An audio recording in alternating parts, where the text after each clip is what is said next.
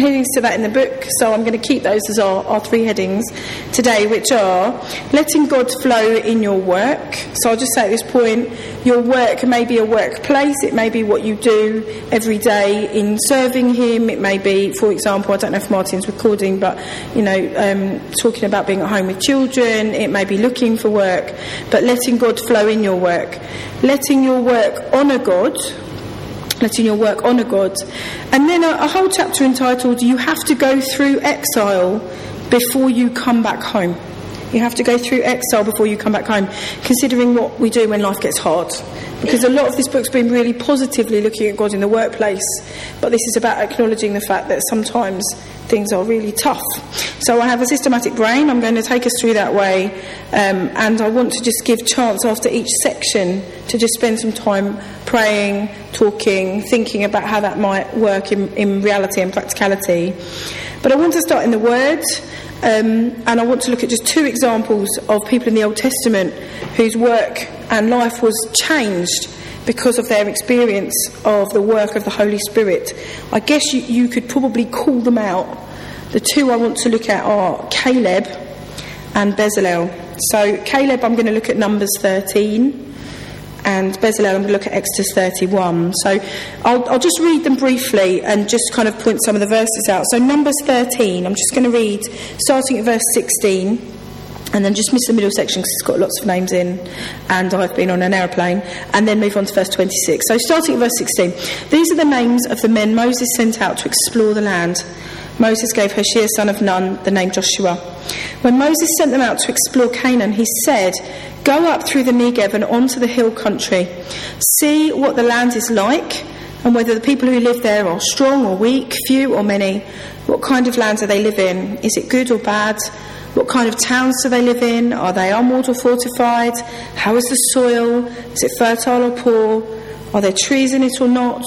Do your best to bring back some of the fruit of the land. It was the season for the first ripe grapes.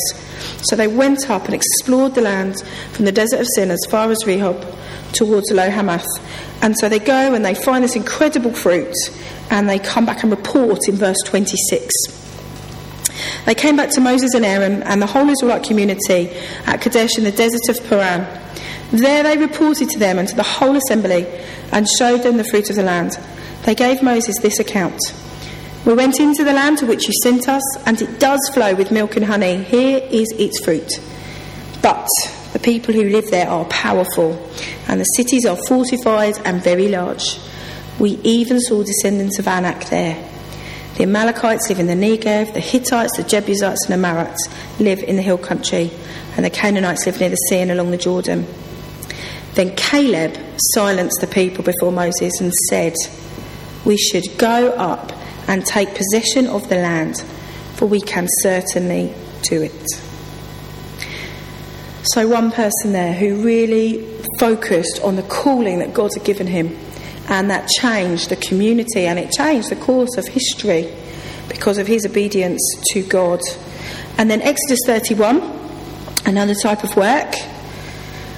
This time the Lord said to Moses, looking at Exodus 31, verse 31, See, I have chosen Bezalel, son of Uri, sorry, verse 1, the son of Hur, of the tribe of Judah, and I have filled him with the Spirit of God, with wisdom, with understanding, with knowledge, and with all kinds of skills to make artistic designs for work in gold, silver, and bronze, to cut and set stones, to work in wood, and to engage in all kinds of crafts.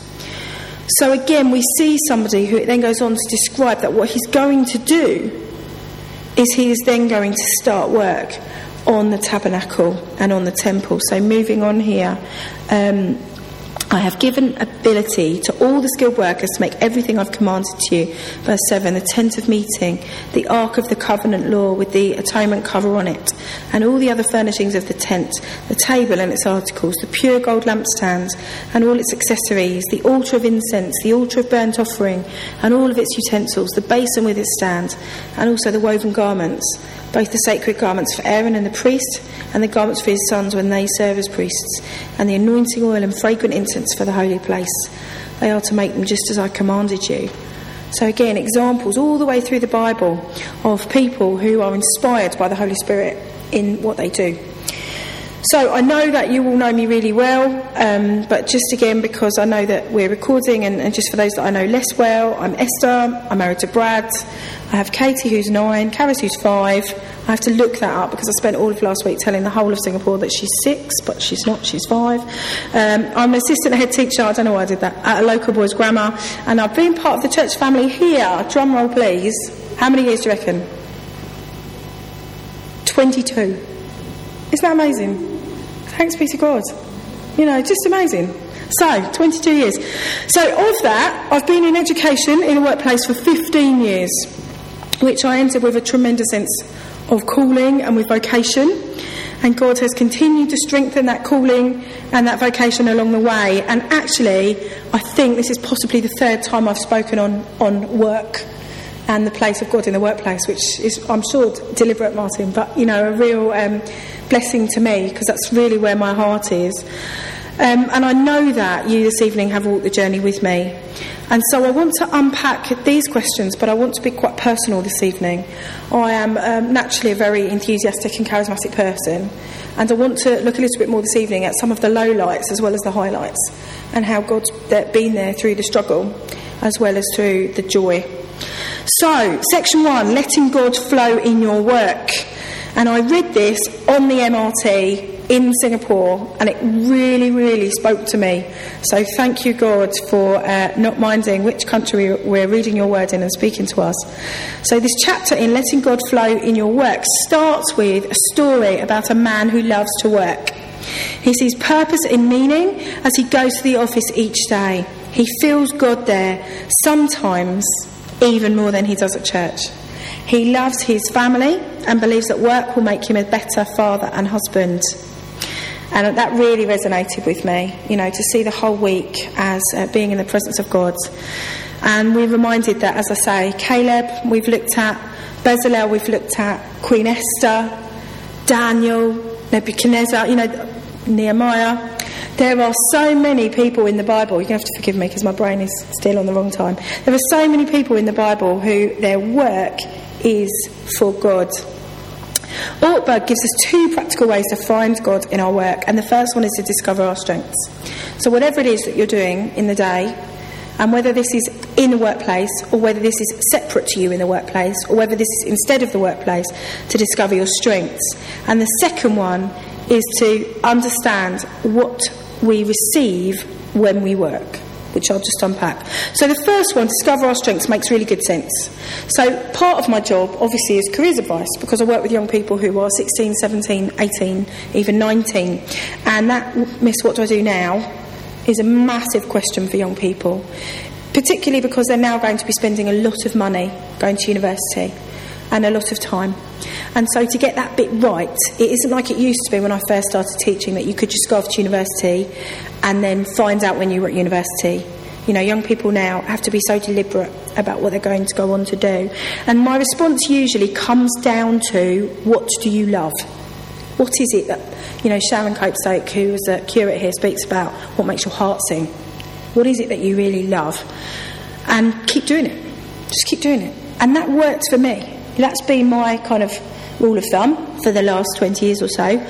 And my greatest love, really, as because of Jesus, is to be in relationship with people, to be known and to know. I've been blessed with opportunities to pursue this gift all the way through my career in relationship. And so, as Martin mentioned, in this last week, it's taken me to the other side of the world. And so, to be able to build collaboration and partnership I've gone to Singapore to develop friendship and partnership with a school there, and I returned yesterday from. It was prophesied by three different people that it would be a life changing experience. And I, I'm excited to see that happen because I certainly feel like it's been an incredible adventure and a real blessing. And without a doubt, the most incredible part for me was the relationships. The wonderful, hospitable, gracious brothers and sisters in Christ who welcomed me, loved me, served me, and in a totally different culture to my own, I was able to use my strengths in relationship and in learning to really experience a deeply fulfilling relational living with people in Singapore. And that was because we had the same Heavenly Father from the beginning. And so to be able to go as part of my work and to find that sense of calling was incred- an incredible privilege. And I recognise that's an extreme example, and I'm going to talk later about some of the hardships in my job. But for me, being able to use my God given strengths has led to blessing and fulfilment. And then the second suggestion he says so the first one then being discover our strengths, and the second one being understanding what we receive when we work ties closely with that. Because Ortberg suggests that people tend to feel most fulfilled when they're totally immersed in a significant task that's challenging and pushes them to the highest of their abilities. And that's the point when they're deeply engaged when it's really giving you challenge, but not more than you can cope with, and when you're totally focused. And at that point, it is called flow. And flow is what he describes as what we experience when we connect with a reality beyond, our, beyond ourselves and we partner with God's work, when we're truly working in line with the Spirit. And then, if you are somebody who then um, is responsible for others and manages others, there's then a responsibility for us all to lead each other on to find their flow and to be developing the next generation or the people working for us to find their flow in what they're doing. So for me, there was a moment in the week when I was sitting in an office in the Anglo Chinese Junior College in Singapore and it was an office, you know, it could have been anywhere in the world. But I was sitting and I was writing up and reflecting on the conversations I'd had that day. And I was applying the lessons that I'd learned to this system here. And I was asking the Holy Spirit just to open up to me what He wanted me to learn from the experience and what I should be bringing back. And there was a real challenge in taking something from one setting and translating ideas from one culture to another. And I just felt this flow. I just felt that I was right where my skills were able to be used. And it was a real blessing to me. And I'd had the same feeling the week before. Annie will tell you where I was putting together my new financial management system, which you know as well as I do, I think, um, and putting together the accounts before I left for a meeting tomorrow.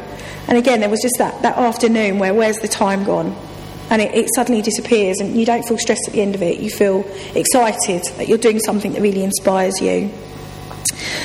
So, I want to start with two questions. Now, I don't mind at this point whether you want to just write them down and reflect on them or talk about them amongst yourselves. And I'm just going to leave a few minutes of pause if you might even want to pray. And the first question is Are you able to use your strengths in what you do all day? So, wherever you are in the daytime, are you using your strengths? If not, are there other opportunities to use your strengths? And if you don't know whether there are or not, maybe that's something to ask the Holy Spirit just to reveal to you. So, are you able to use your strengths in what you do all day?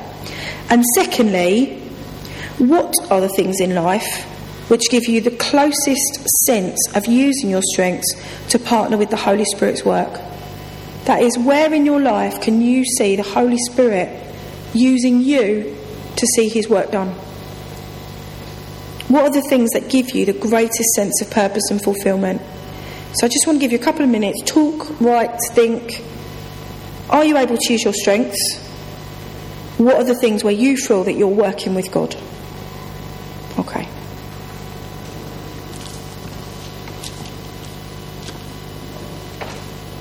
Feel free to chat. Feel free to.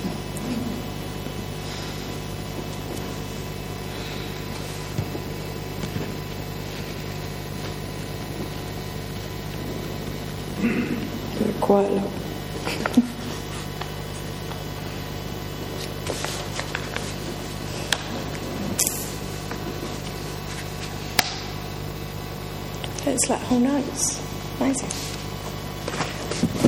Okay. Oh I'm going to break something.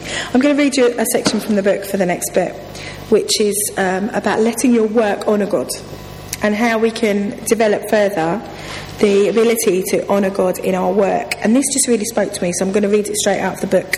So, this is about the journalist William Zinsser's first job, which was writing for the Buffalo News. And traditionally, apparently, cub reporters often start by writing obituaries and he was really frustrated by this assignment because he was just thinking to himself, You're not going to win a Pulitzer Prize for an obituary. So he worked up courage to ask his editor, When am I going to get some decent story assignments? And this was the reply. Listen, kid, his crusty old editor growled at him. Nothing you write will ever get read as carefully as what you are writing right now. You misspell a word, you mess up a date, and a family will be hurt. But you do justice to someone's grandmother, to someone's mum, you make a life sing, they will be grateful forever. They will put your words in laminate. Things changed. I pledged I would make the extra calls, Zinsser said. I would ask the extra questions. I would go the extra mile. That is essentially from the Sermon on the Mount. You write obituaries for others as you would want others to write an obituary for you. Obituaries that deserve to be laminated, because someday somebody will. Zinsser eventually moved on to other kinds of writing, including a book on writing itself that sold more than a million copies. But none of it would have happened if he had not devoted himself to obituaries. God Himself can only bless me in my circumstances today. If I cannot experience the Spirit in the work I am doing today, then I can't experience the Spirit today at all, is Ortberg's view. I think that's really interesting. I'll say that again, just because you might agree, you might not, but I think it's really interesting. If I cannot experience the Spirit in the work I'm doing today, then I can't experience the Spirit today at all. Passion for our work, he goes on to discuss, is not usually a subterranean volcano waiting to erupt. He says that passion for our work is a plant that needs to be cultivated, or a muscle that gets strengthened every day as we work at what we've been given to do, as if working for the Lord. So every day as I go into work faithfully and I mark those papers as if I was marking them for the Lord, He is growing that muscle in me of working for Him. So the advice He gives us to ensure that our work honours God is work wholeheartedly. Work wholeheartedly. Make work part of your calling. View work as service to God. See Him as your first appraiser. So I'm conscious that there are people here who either are um, retired or who perhaps there'll be people who aren't in the workplace at the moment. But that doesn't stop the fact that it is Jesus that will hold us to account for our time, and it is He that we want to bless as we minister and as we use the, the hours that He's given us. So, I'm asked what I do for work, and obviously, sometimes if I if I'm asked in front of young people what I do for work, I try and find a way that doesn't start with assistant head teacher. Because apparently, even in Singapore, as soon as you say that, they then don't look at you or speak to you. In fact, two young men in Singapore, aged, I believe, 13 and 16, as soon as the words vice principal were uttered in front of them, they couldn't even look me in the eye, which, bless them, is, a, is an international problem. Um, so sometimes I say things like, I'm a teacher or I work with young people. Uh, sometimes, if I'm at a bus stop and I want the young people next to me to overhear it, I make it very obvious that I run a school. Um, but uh, God has shown me that the, that the answer He would have me give is that I'm creating opportunities for others to develop and grow. That is, I'm building God's kingdom by creating opportunities for others to develop and grow. So, in teaching, I provide children with keys. I provide children with keys to their future, and then they can choose whether to unlock the door with those keys. In developing staff, I'm enabling others to grow and to flourish. In caring for my children as a mother, I'm expressing God's love and His Father heart. I am copying what I see the Father doing, I hope, in part. So, the question then what do you do all day? Do you work? Do you visit with others? Do you care for children? How can you answer that question, what do you do all day, in the framework of God's plan for your life? How does God view what you do all day? How does God view it? What's God's description? How are you doing kingdom work? You might be writing obituaries, but are you bringing peace in the time that someone needs it? Are you bringing order? How are you moving people and this world closer to the reality that God would have his kingdom be? So, again, just something to sink in there, because that's really my second question there. What do you do all day? How would you describe your work and what you do in the framework of God's plan? Um, London Institute of Contemporary Christianity speaks about writing your mission statement. What is it that God has got for your life? What is the calling on your life? And then lastly, I, I thought a lot about how I was going to approach this section, which is you have to go through exile before you can come back home. And I woke up this morning, four o'clock, brilliant jet lag, perfect timing to really work on this. And the Holy Spirit said to me, I want you to be really honest. To be really honest, and gave me some points in my past that he wanted me to speak about. So, you may well know, just in case you don't, I have a gift for charismatic enthusiasm. In fact, at school I am known as Captain Enthusiastic. I was apparently going through an assistant head interview once, and uh, it was asked how Captain Enthusiastic was getting on, and it's kind of stuck ever since. And so I have a bit of a reputation for being a positive influence, which is a good thing. But I'm learning that passion and enthusiasm has a, uh, another side to it, which can lead to deep pain and frustration because you care passionately. It means it really hurts when it doesn't go well. And so, in the workplace of 15 years in education, I've learnt as much through the failures and the pain and the hard times as I have through the joy and through the successes. So, because you are my church family and because the Lord has asked me to, I will share some personal bits from that. Um, and I just trust for your grace and your understanding because you were with me as I walked through it all anyway. So, in April 2005, I had our second miscarriage in the year. Uh, both early miscarriages. I lost a baby in the January, uh, very early on, and this was a very early pregnancy also.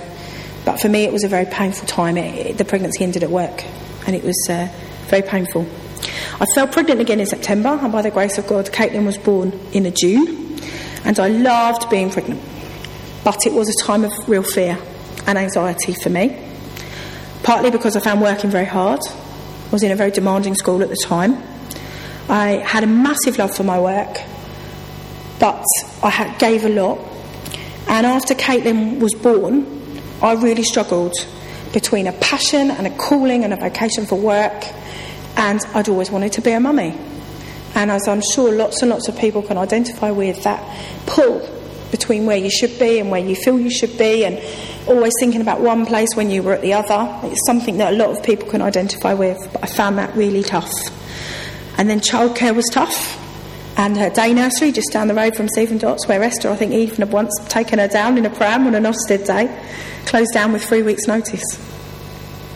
And it was tough times, some really, really tough times. Um, I moved on to a new school. My second pregnancy at work was easier. I was healthier. God gave me a fantastic, uh, gracious birth story and early uh, few weeks with Caris that he really healed a lot of the anxiety. Uh, but with two young children, I found the challenges of teaching sometimes really, really difficult. I taught very challenging children in a very tough setting, and I developed a reflux, and the reflux burnt my throat, and it even caused me for a short period of time to be out of the classroom. And I found that really, really difficult. I eventually moved to the school I'm in now, which is a place where I love, absolutely love. It's a place of grace, it's a place of enthusiasm, and I know there's you know a number of parents here, you know, and I hope that that's your experiences too. But it's a place that I love to be. Uh, but there are still days when the reality of working in your flow sometimes moves into feeling that it's impossible, and that the challenge that you are facing is too great, and sometimes that that task seems too high to climb. And I think for me recently, as many, many of you here know, that kind of example of that was going to Singapore. Because I desperately wanted to do it. Really just knew it was the experience of a lifetime. But at the same time, fear of flying doesn't really cover, doesn't really cover what I've put you all through over the last few weeks and months. You know, waking up in the middle of the night terrified convinced I wasn't coming back, crying on Annie week before last because I thought it was the last time I was going to worship in our church. Just utterly, utterly convinced. And it's one of those things which, when you say it afterwards, it sounds ridiculous, but at the time it was like gripping, gripping fear. But as you can see, over the last 15 years, God's been dealing with anxiety. In fact, beyond that, you know, for all of my life, God's been dealing with anxiety and fear. And this was an opportunity for me to say, I will not let fear take over. And thanks be to God, I know, Martin, I think you mentioned this last week, I heard from uh, Singapore. But I've seen the prayers of my church. I've seen practical advice and support, and I've seen my personal strength grow. And so I could get on the plane in His Spirit, with Pauline waking up in the middle of the night to pray for me, and have an experience of a lifetime. Because God had taken each of those experiences and taught me a little bit more, and changed me as a person would I erase them? Yes, there are probably experiences I would have, I would erase from my life. Actually, if I'm being really honest, but in another way, no, because God's changing me, and I could get on a plane on my own and go to a new culture. You know, Romans 5, God had used the tough to grow character. Romans 5 says, Not only so, but we also glory in our sufferings, because we know the suffering produces perseverance, perseverance, character, and character, hope. And hope does not put us to shame, because God's love has been poured out into our hearts through the Holy Spirit, who has been given to us. The highlights of the past week have been so many, and I decided not to bore you with photos. And I know they're not on the blog yet, but don't you worry, because Steve and Dot have already seen about 600 of them, and there, there are many. Bless them. We didn't actually leave the pub until half past four at lunchtime today because of my photos. Um, but I think the biggest testament to God's faithfulness in my life over the last week, which is probably the point at which I burst into tears, hit home to me at quarter past six yesterday morning. When, after my bag had taken forever to arrive, I finally walked through customs and there was my babies and my husband. And I ran into Kate. I saw Caitlin first. I just went, baby! ran into her arms. And it was just like a scene from Love Actually. As I'm streaming with tears, they're all streaming with tears. You know, that's God's faithfulness in my life to me. And I'm so grateful for the, you know, the journey that I've been through. There have been tough times. But 2 Timothy 2, I know whom I have believed, and I'm convinced that he is able to guard what I have entrusted to him until that day. So, as we finish, just the last little bit here. Ortberg suggests four ways God can grow us through tough times. Firstly, rising to a challenge reveals abilities hidden within you that would otherwise have remained dormant. Rising to a challenge reveals abilities hidden within you and beyond you that would otherwise have remained dormant. Secondly, adversity can deepen relationship. Adversity can deepen relationship. This, this morning, you know, Diane I know shared, Mum shared, you know, we had some really powerful testimonies about Jesus and his relationship with us through the tough times. And, the, and us being here together. I think what was said this morning about this church being a place that, that really changes lives. Adversity can deepen relationship. Adversity can change your priorities about what really matters. Adversity can change your priorities about what really matters. And adversity points us to the hope beyond ourselves. Points us to the hope beyond ourselves. So, my testimony, just to finish, is that God is the God of the journey as well as the destination. He was the God who put me in the position I'm in now and who's walked with me every step of the way. He is the God who gave me peace in the nights of terror before I left for Singapore. The God who sat with me on the plane. The God who, when I walked into the church that meets in the upper room of the school on Barker Road in ACS, which I know some of you know, when I walked in and I felt his presence and I thought, I'm home. This is home. Home from home. The church, the God that joins his church with the same DNA and the same Father's heart across the world. Absolutely incredible. This is the God who has blessed me with the family I returned to, encapsulated in that moment at Heathrow yesterday, when all that mattered in life was that we were together. He was, and He is, and He is to come. He is the God of the journey.